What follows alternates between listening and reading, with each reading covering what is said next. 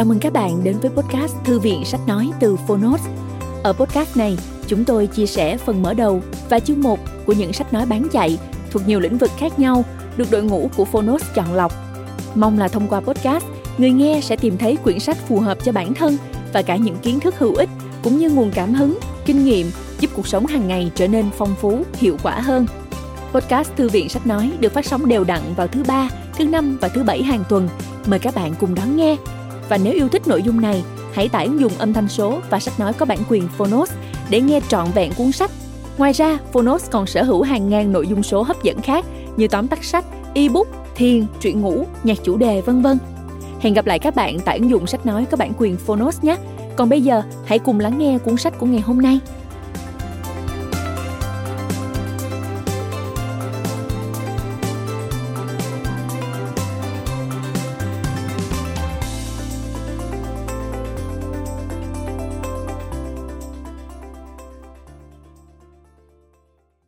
Bạn đang nghe từ Phonos.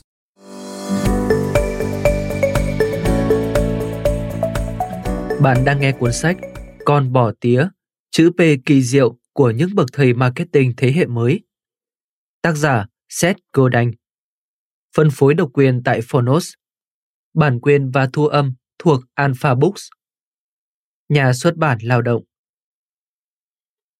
Lời giới thiệu Độc giả thân mến, cái nghịch lý khi viết lời giới thiệu cho cuốn sách này nằm ở chỗ nó đâu cần giới thiệu. Giới quảng cáo và marketing khắp nơi trên thế giới đều đã biết đến nó.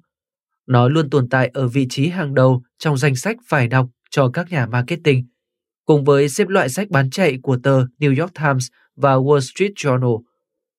Con bò tía được viết nên từ một người hiểu rõ giá trị của từng cm không gian marketing, nên nó đầy ắp những thông tin, bài học hữu ích và lý thú mà nếu độc giả nào có thói quen vừa đọc vừa dùng bút đánh dấu lại những chỗ hay thì khi đọc xong có lẽ cuốn sách đã phủ một màu khác. Xuyên suốt cả cuốn sách, Seth Godin chỉ ra cho người đọc những nguyên tắc marketing lỗi thời và làm sáng tỏ xu hướng quảng cáo mới, ấn tượng giữa rừng sản phẩm có phương thức marketing giống nhau đến nhàm chán. Đó là việc phải phân loại khách hàng để tìm ra nhóm người hắt xì lan truyền virus về hình ảnh và chất lượng sản phẩm của bạn đến những nhóm tiêu dùng khác nhau trên thị trường. Đó là cách tạo ra otaku, sự say mê không cưỡng lại nổi của khách hàng đối với sản phẩm của bạn.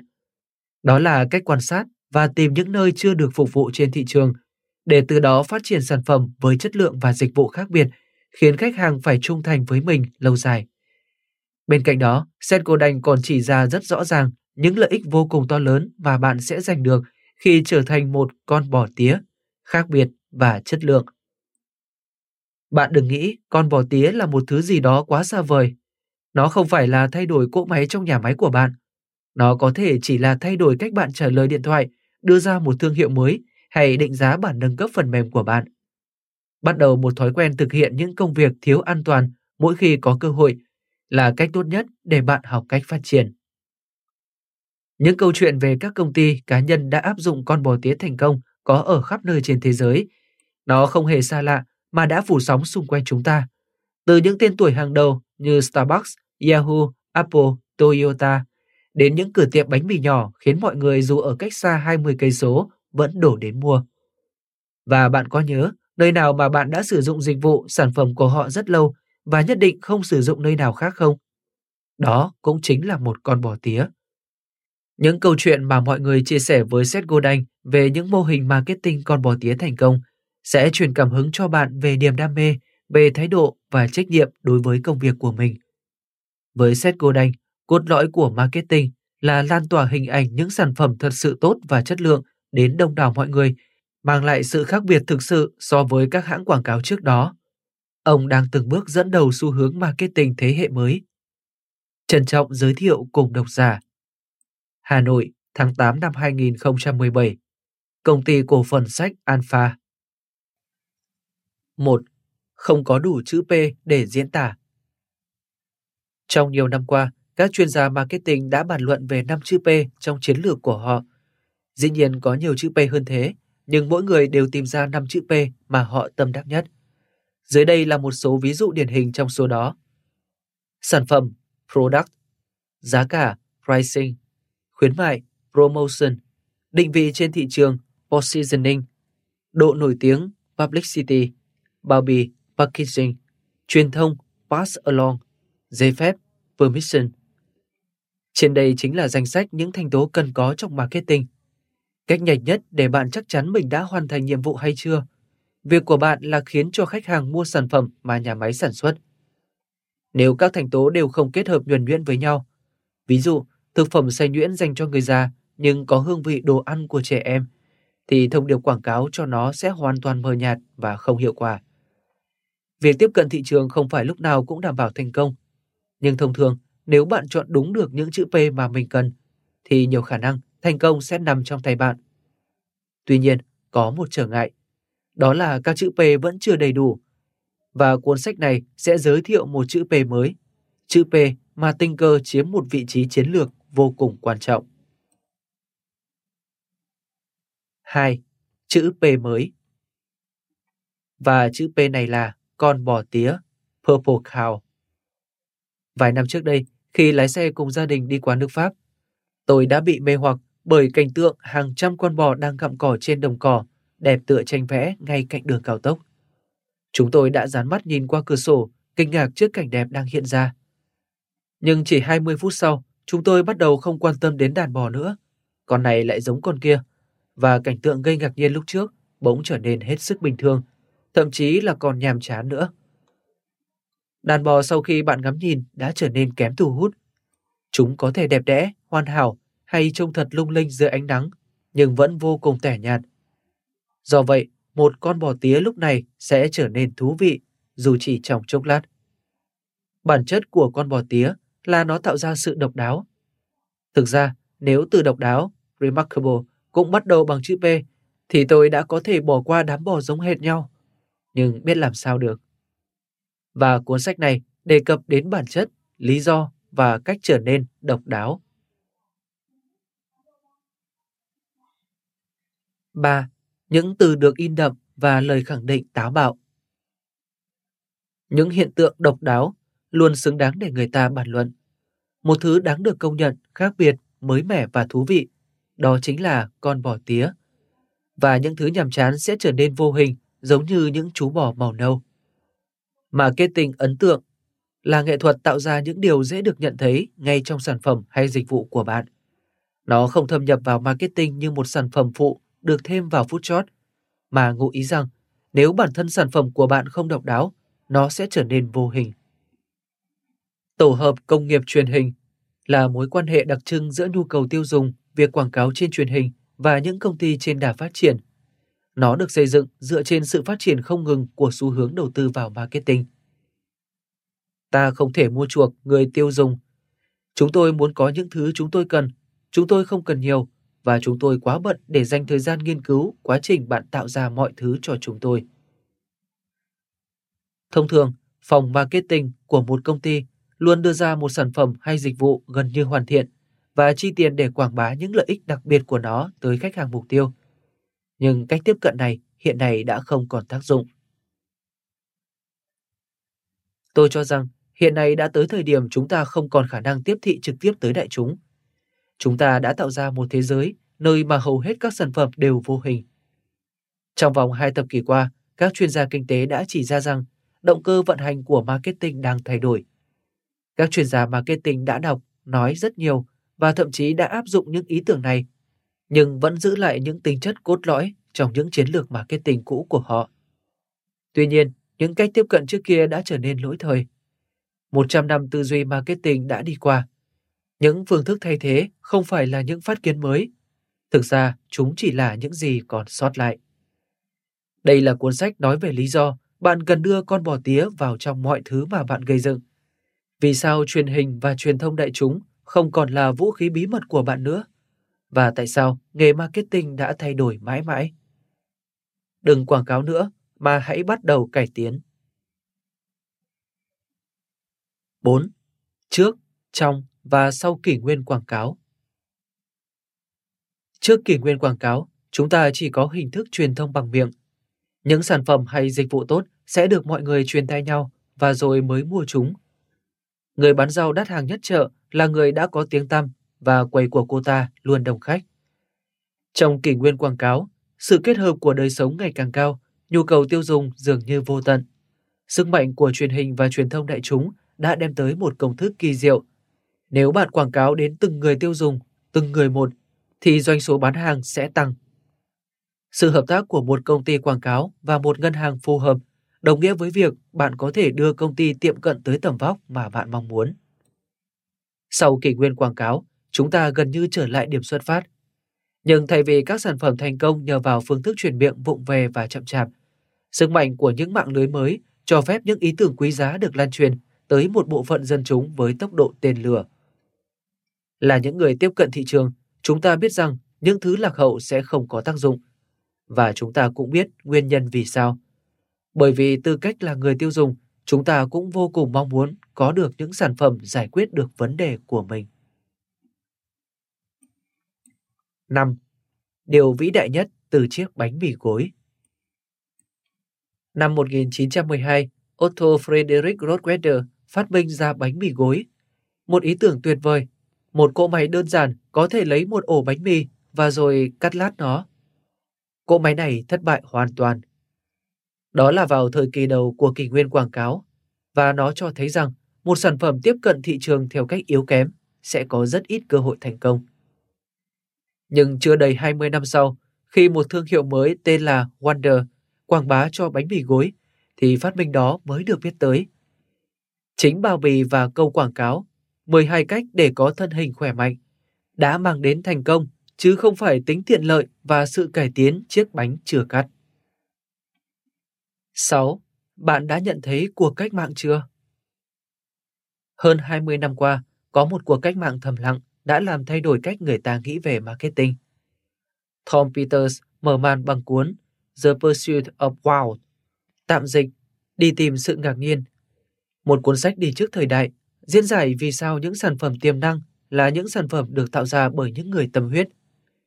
Thông thường, những công ty lớn thường rất thận trọng và họ cố tránh bất cứ biến động nào xảy ra, bao gồm cả những sản phẩm tốt được tạo ra từ những người muốn tạo ra điều gì đó đặc biệt. Trong cuốn The One to One Future, tạm dịch, tương lai một kèm một, Pepper và Rogers đưa ra một chân lý rất đơn giản. Đó là giữ chân một khách hàng cũ thì ít tốn kém hơn tìm một khách hàng mới rất nhiều. Họ chỉ ra rằng chỉ có bốn kiểu người. Khách hàng tương lai, khách hàng hiện tại, khách hàng thượng hạng và khách hàng cũ. Trong đó, khách hàng thượng hạng là những người sẵn sàng vui vẻ chi nhiều tiền cho bạn hơn.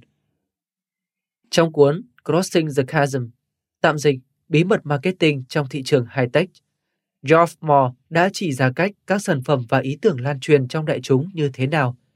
Chúng đi theo một đồ thị, bắt đầu từ những nhà sáng chế và những người tiêu dùng sành điệu, phát triển thành số lượng lớn, rồi cuối cùng tiếp cận với những người theo sau. Trong khi tập trung vào các sản phẩm công nghệ, Mò cũng tìm hiểu sâu về cách áp dụng đồ thị đó đối với mọi sản phẩm hay dịch vụ cho từng khách hàng. Minh họa Đồ thị lan truyền ý tưởng của Mò thể hiện đường đi của một cải tiến thành công trong kinh doanh từ trái sang phải và gây ảnh hưởng tới ngày càng nhiều khách hàng cho tới tận khi tiếp cận được tới tất cả mọi người. Trục X nằm dưới đáy thể hiện các nhóm mà ý tưởng tiếp cận được theo trình tự thời gian, trong khi trục Y biểu diễn số lượng người có trong mỗi nhóm. Trong cuốn The Tipping Point, Malcolm Gladwell đã chỉ rõ đường đi của các ý tưởng trong đại chúng từ cá nhân này tới cá nhân khác. Và cuối cùng, trong cuốn Permission Marketing, tạm dịch Marketing cho phép, tôi đã chỉ ra sự thiếu hụt mà ngày càng nhiều nhà marketing phải đối mặt.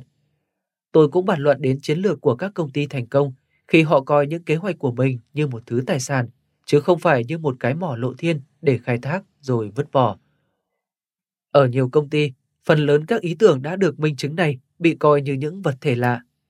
Nancy, bạn tôi, là trưởng phòng New Media của một trong những công ty sản phẩm chọn gói lớn nhất thế giới. Bạn thử đoán xem, cô ấy phải đảm nhiệm tất cả những ý tưởng này bởi phòng chỉ có duy nhất mình cô ấy. Cách truyền thông mới giờ đây đồng nghĩa với không gần quỹ. Thay vì chấp nhận rằng những cách thức xưa cũ đang biến mất nhanh chóng, hầu hết các công ty có sản phẩm cần đưa ra thị trường luôn coi các kỹ thuật mới này như những thứ kỳ cục thú vị, đáng để mắt tới nhưng không đáng để làm trung tâm trong những chiến lược của họ. Minh họa, nỗ lực quyết định. Các nhà marketing không thể nói được gì bởi người tiêu dùng đã chán ngấy và không thèm quan tâm nữa. Họ tin tưởng vào các nhà cung cấp đáng tin cậy, đã được kiểm chứng hoặc mạng lưới những người bạn thông thái thay vì xem các quảng cáo trên TV. 7. Tại sao bạn cần con bò tía? 40 năm trước, Ron Simek, ông chủ của Tom Stone Tap, một quán bar được đặt tên theo tên của nghĩa địa ngay bên cạnh, quyết định tặng phiên bản pizza đông lạnh cho khách hàng của mình. Nó trở nên nổi tiếng và thống trị tủ lạnh của mọi nhà. Hãng Kraft Foods đã mua lại thương hiệu này năm 1986, nỗ lực quảng cáo nó và thu về hàng tỷ đô la. Đây là câu chuyện thành công tuyệt vời ở nước Mỹ, tạo ra một sản phẩm hàng triệu người mong muốn, quảng bá tới đại chúng và thu về lợi nhuận khổng lồ. Chiến lược này không chỉ thành công với pizza mà với hầu hết mọi thứ có trong nhà bạn, kể cả thuốc aspirin. Hãy tưởng tượng nếu bạn là người đầu tiên quảng cáo cho aspirin thì sẽ thú vị đến nhường nào. Đây là sản phẩm mà hầu hết mọi người trên trái đất này đều cần dùng. Một sản phẩm rẻ tiền, dễ quảng bá, lại đem lại lợi nhuận tức thời. Rõ ràng là nó đã thành công vang dội. Ngày nay, bạn chỉ cần dạo qua các hiệu thuốc và đập ngay vào mắt bạn là các nhãn hiệu Advil, Alivi, Alka-Seltzer Morning Relief, Anacin, Ascriptin, Aspergum, Bayer, Bayer Children's, Bayer Regimen, Bayer Women's, BC, Bufferin, Cops, Ecochin, Excedrin Extra Strength, Goodies, Morchin. Nuprin, San Joseph, Tileno và dĩ nhiên là cả Venquis. Mỗi nhãn hiệu này còn có các chủng loại, kích cỡ, đặc điểm, tạo ra hàng trăm sản phẩm cho bạn lựa chọn. Bạn thử nghĩ xem, làm marketing cho aspirin còn dễ dàng nữa hay không? Nếu bạn phát triển một loại thuốc giảm đau mới, thậm chí còn tốt hơn các loại kể trên đôi chút, bạn sẽ làm gì? Câu trả lời hiển nhiên là nếu bạn có tiền và tự tin vào sản phẩm của mình, thì hãy chi tiền cho hàng chục các kênh truyền hình quốc gia và các công ty in ấn quảng cáo. Tuy nhiên, bạn vẫn phải đối mặt với nhiều vấn đề. Đầu tiên, bạn cần phải có người muốn mua thuốc giảm đau. Tuy đây là một thị trường lớn, nhưng không phải ai cũng cần. Một khi tìm được người muốn mua, bạn lại cần tìm ra người muốn mua chủng loại thuốc mới. Rốt cuộc thì rất nhiều người vẫn thích những thứ ngày xưa, tức là loại họ đã quen thuộc bao năm. Nếu một người đã tìm được loại thuốc giảm đau tiện lợi, đáng tin cậy và hiệu quả, có lẽ anh ta sẽ chẳng bao giờ phí thì giờ để tìm thêm một loại khác thay thế. Cuối cùng, bạn phải tìm được người sẵn lòng nghe bạn chia sẻ về loại thuốc giảm đau mới của mình. Đa phần mọi người thường quá bận rộn và lờ đi dù bạn có bỏ ra bao nhiêu tiền để quảng cáo. Vậy là bạn vừa chuyển từ nhóm đối tượng là tất cả mọi người sang nhóm đối tượng chỉ bằng một phần nhỏ của số đó. Tìm được họ đã khó, vậy mà họ còn rất kén cá chọn canh. Trở thành người tiên phong cho dòng pizza đông lạnh là một ý tưởng tuyệt vời. Là người tiên phong cho thuốc giảm đau, thậm chí còn tuyệt vời hơn. Lạy Chúa, cả hai chuyện này đều đã xảy ra từ trước rồi. Hãy dừng vài giây để nghĩ về sách dạy yoga. Vấn đề đối với những cuốn sách dạy yoga là có quá nhiều đầu sách. Cách đây vài năm, khi sách về yoga còn hiếm, tất cả những gì một nhà xuất bản cần để thành công là một đầu sách yoga. Nếu có thắc mắc gì về yoga, người ta chỉ cần dạo qua những hiệu sách gần nhà, liếc qua vài ba cuốn rồi chọn lấy một. Tuy nhiên, ngày nay có tới hơn 500 đầu sách về yoga. Dù say mê đến mấy, không phải ai cũng dành thời gian để xem xét tất cả 500 đầu sách đó trước khi mua một cuốn. Vậy nên, nếu bạn vừa viết xong một cuốn, bạn sẽ vấp phải một trở ngại ngay trước mắt. Không chỉ có nhiều đối thủ cạnh tranh, mà sách yoga cũng có thể hoàn toàn vô dụng với những người đã giải quyết được các vấn đề của họ với yoga. Tất cả những người vài năm trước tới các hiệu sách và khiến sách yoga trở nên phổ biến sẽ không còn mua sách về yoga nữa. Đây là sự thật đáng buồn về việc marketing cho bất cứ thứ gì, dù là sản phẩm hay dịch vụ, được quảng bá tới người tiêu dùng hay các doanh nghiệp. Phần lớn mọi người không thể mua sản phẩm của bạn. Lý do có thể là vì họ không có tiền, không có thời gian hoặc không muốn. Nếu khách hàng không có tiền mua thứ bạn đang bán với giá bạn mong muốn, tức là bạn không có thị trường.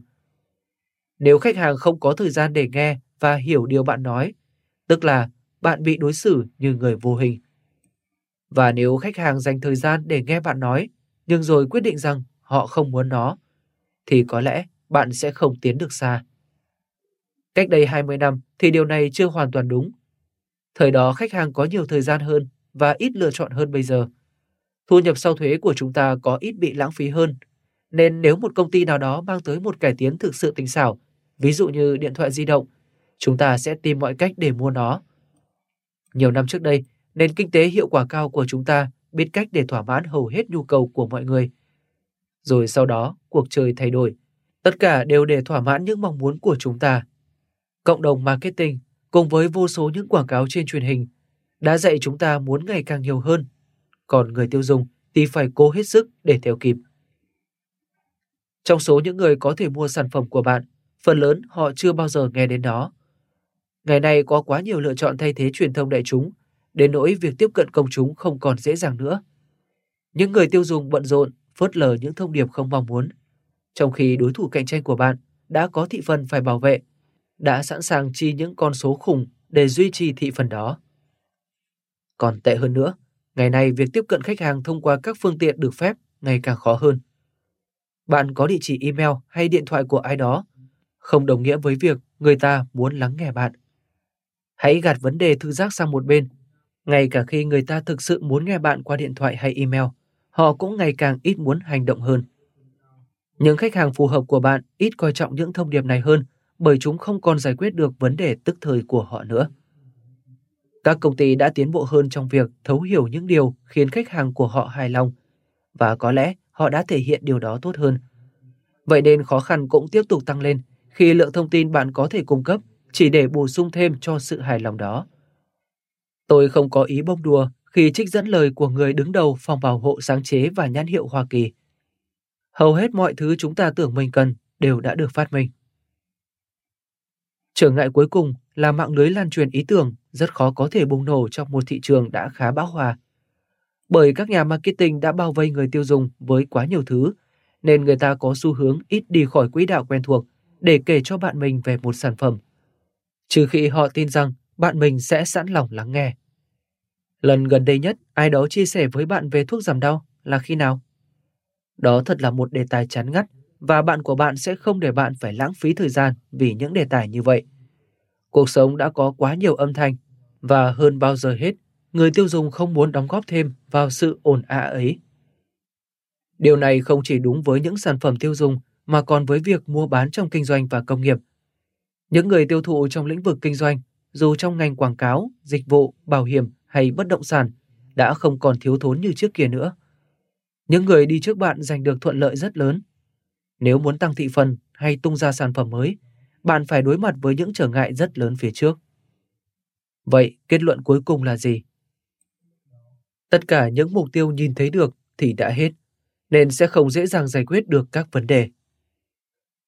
Rất khó tiếp cận được khách hàng bởi họ không quan tâm đến bạn. Những khách hàng đã hài lòng thường ít chia sẻ với bạn bè của mình.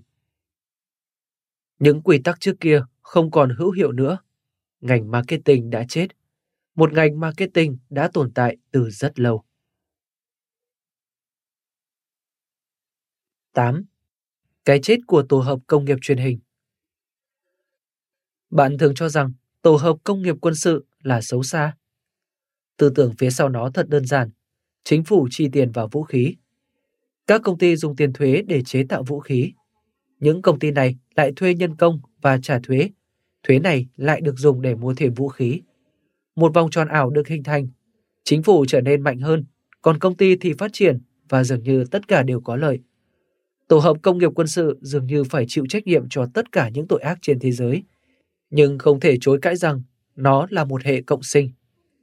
Khi một nửa của nó lớn mạnh và phồn thịnh, hiển nhiên nửa còn lại cũng thế. Bên cạnh đó có một mối quan hệ cộng sinh rất khác thường, một mối quan hệ tạo ra rất nhiều của cải với những ảnh hưởng phụ khổng lồ hơn cả tổ hợp công nghiệp quân sự. Tôi gọi đó là tổ hợp công nghiệp truyền hình.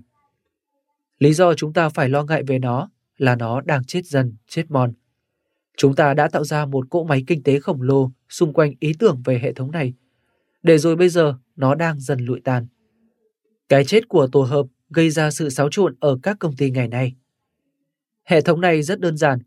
Hãy tìm ra một thị trường đang phát triển nhưng chưa được khai thác. Hãy xây nhà máy và mua thật nhiều quảng cáo trên truyền hình. Quảng cáo sẽ giúp phân phối sản phẩm bán lẻ và tăng doanh số. Doanh số sẽ tạo ra việc làm cho nhà máy, tạo ra lợi nhuận. Các doanh nghiệp khôn ngoan sau đó sẽ dùng toàn bộ lợi nhuận để mua quảng cáo. Điều này sẽ giúp sản phẩm được phân phối rộng rãi hơn và có thêm nhiều nhà máy. Chẳng bao lâu, vòng tròn sẽ ổn định và một thương hiệu mạnh mang lại nhiều lợi nhuận ra đời. Khi một thương hiệu được gây dựng, nó sẽ tạo ra giá cao hơn, sinh ra nhiều lợi nhuận và chi nhiều tiền cho quảng cáo trên truyền hình. Người tiêu dùng đã quen tin rằng, như đã thấy trên truyền hình là một bằng chứng cho chất lượng của sản phẩm. Thế nên họ sẽ tìm mua những thứ được chiếu trên TV. Còn những thương hiệu không quảng cáo sẽ bán được ít hơn và cuối cùng là mất lợi nhuận. Hệ thống marketing cũ cũng thành công ở Revlon. charles Revson là một trong những nhà quảng cáo lớn đầu tiên trên truyền hình và việc quảng cáo giúp công ty của ông phát triển rõ rệt. Vậy ông đã chi lợi nhuận vào đâu? Câu trả lời là tiếp tục vào quảng cáo trên truyền hình. Năm 1962, một hãng quảng cáo thông minh đã thuê Jay Ward, người sáng tạo ra chú nai Bullwinkle, để tạo ra một đoạn quảng cáo. Anh ta phát minh ra Cap and Crunch và quay lại với một quảng cáo hoạt hình. Rồi ngay sau khi quảng cáo được phát, công ty sản xuất ngũ cốc bắt tay vào sản xuất một loại ngũ cốc mới. Hãng Quaker hiểu rằng nếu cho ra mắt một đoạn quảng cáo, họ có thể phát đi phát lại đoạn quảng cáo đó, đủ để lũ trẻ trên khắp nước Mỹ ghi nhớ hình ảnh của Cap. Sản phẩm ngũ cốc chỉ là thứ yếu. Minh họa Không, đó không phải một ngành khoa học trí tuệ tiên tiến, nhưng đó là một phần lý do vì sao nó thành công đến thế. Những nhà marketing liều lĩnh như Procter Gamble đã thống lĩnh được toàn bộ các chủng loại hàng chỉ bằng cách sử dụng ý tưởng đơn giản này.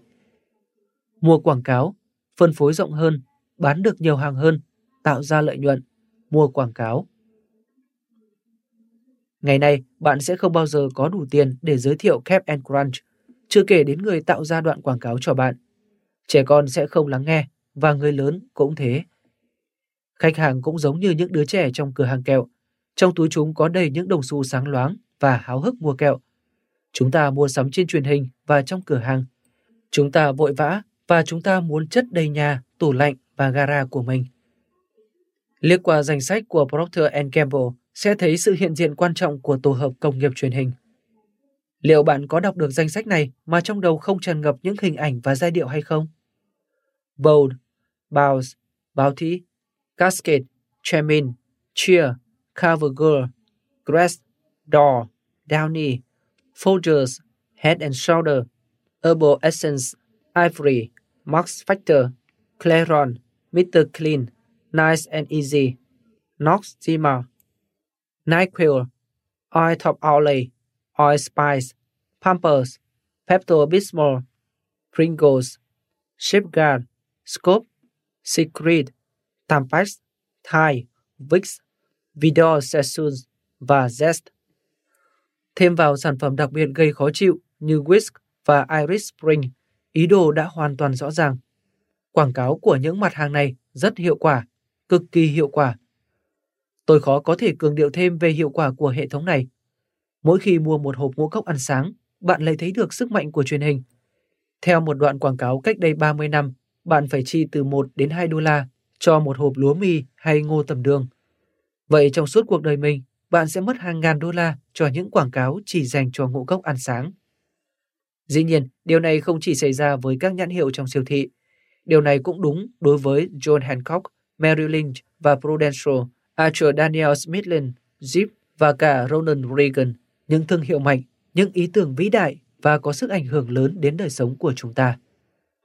Quảng cáo trên truyền hình là phương tiện hữu hiệu nhất từng được phát minh. Phần lớn thành công của kỷ nguyên nước Mỹ là nhờ vào việc hoàn thiện và tận dụng tối đa phương tiện này của các công ty.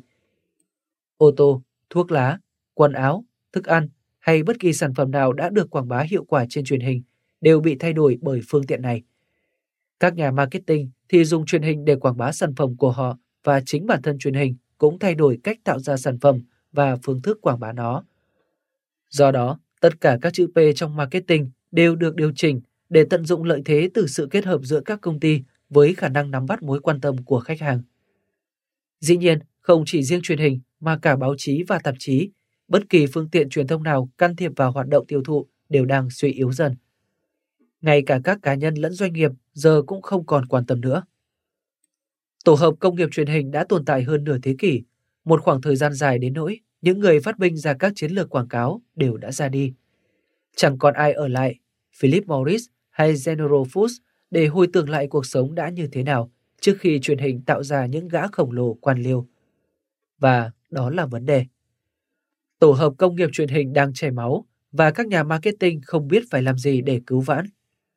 Mỗi ngày, các công ty tiêu tốn hàng triệu đô la để hồi sinh những tháng ngày huy hoàng của tổ hợp. Nhưng mỗi ngày trôi qua lại là một thất bại. Nguyên tắc xưa là tạo ra những sản phẩm thông thường, an toàn và kết hợp chúng với phương thức quảng cáo hoàn hảo. Nguyên tắc mới là tạo ra những sản phẩm tuyệt hảo hướng tới đối tượng khách hàng nhất định.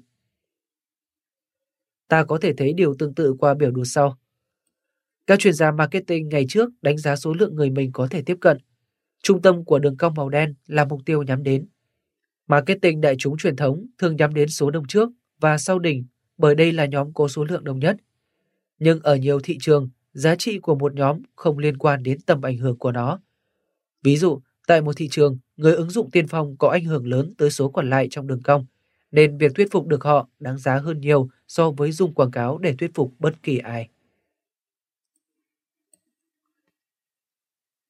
9. Trước và sau. Kỷ nguyên công nghiệp truyền hình. Sản phẩm trung bình, Quảng cáo tới tất cả mọi người. Sợ thất bại, Chu kỳ dài, Thay đổi nhỏ. Kỷ nguyên hậu truyền hình. Những sản phẩm độc đáo, Quảng cáo tới những người ứng dụng tiên phong. Sợ những nỗi sợ, Chu kỳ ngắn, Thay đổi lớn. Ban đầu, chiếc VW Beetle không giống một chiếc xe phản văn hóa như bạn đã nhớ. Trước khi được những quảng cáo xuất sắc cứu sống, doanh thu của nó từng rất lẹt đẹt. Nhờ vào chiến dịch quảng cáo trên truyền hình và các loại báo in, chiếc xe này đã thu được lợi nhuận ở nước Mỹ trong hơn 15 năm. Chiếc Beetle ban đầu chỉ như một ví dụ điển hình cho sức mạnh của tổ hợp công nghiệp truyền hình. Mặt khác, chiếc Beetle thành công nhờ vào bề ngoài của nó và cảm giác người ta có được khi lái. Có được những phản hồi tốt, được truyền tụng và hình dáng đặc biệt khiến tiếng tăm của nó nhanh chóng được lan rộng. Những nhân tố này đã tạo nên thành công của xe Beetle mới. Mỗi khi chiếc Beetle mềm mại lượn phố giữa đám xe SUV trông chẳng khác gì những chiếc hòm, là nó đã đang tự quảng cáo cho chính mình rồi. Sản phẩm của tổ hợp công nghiệp truyền hình Barbie, Prell, Honeywell, United Airlines, McDonald's, Marlboro, Cap and Crunch, Battling Tops, Excedrin, The Original Beetle.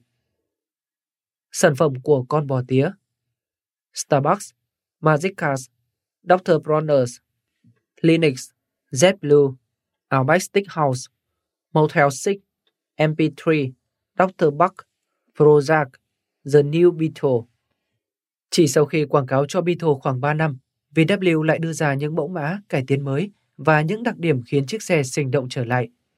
Quy luật con bò tía có hiệu quả, nhưng lạy chúa, nó không thể tồn tại lâu bằng thời kỳ thống trị vàng son của truyền hình.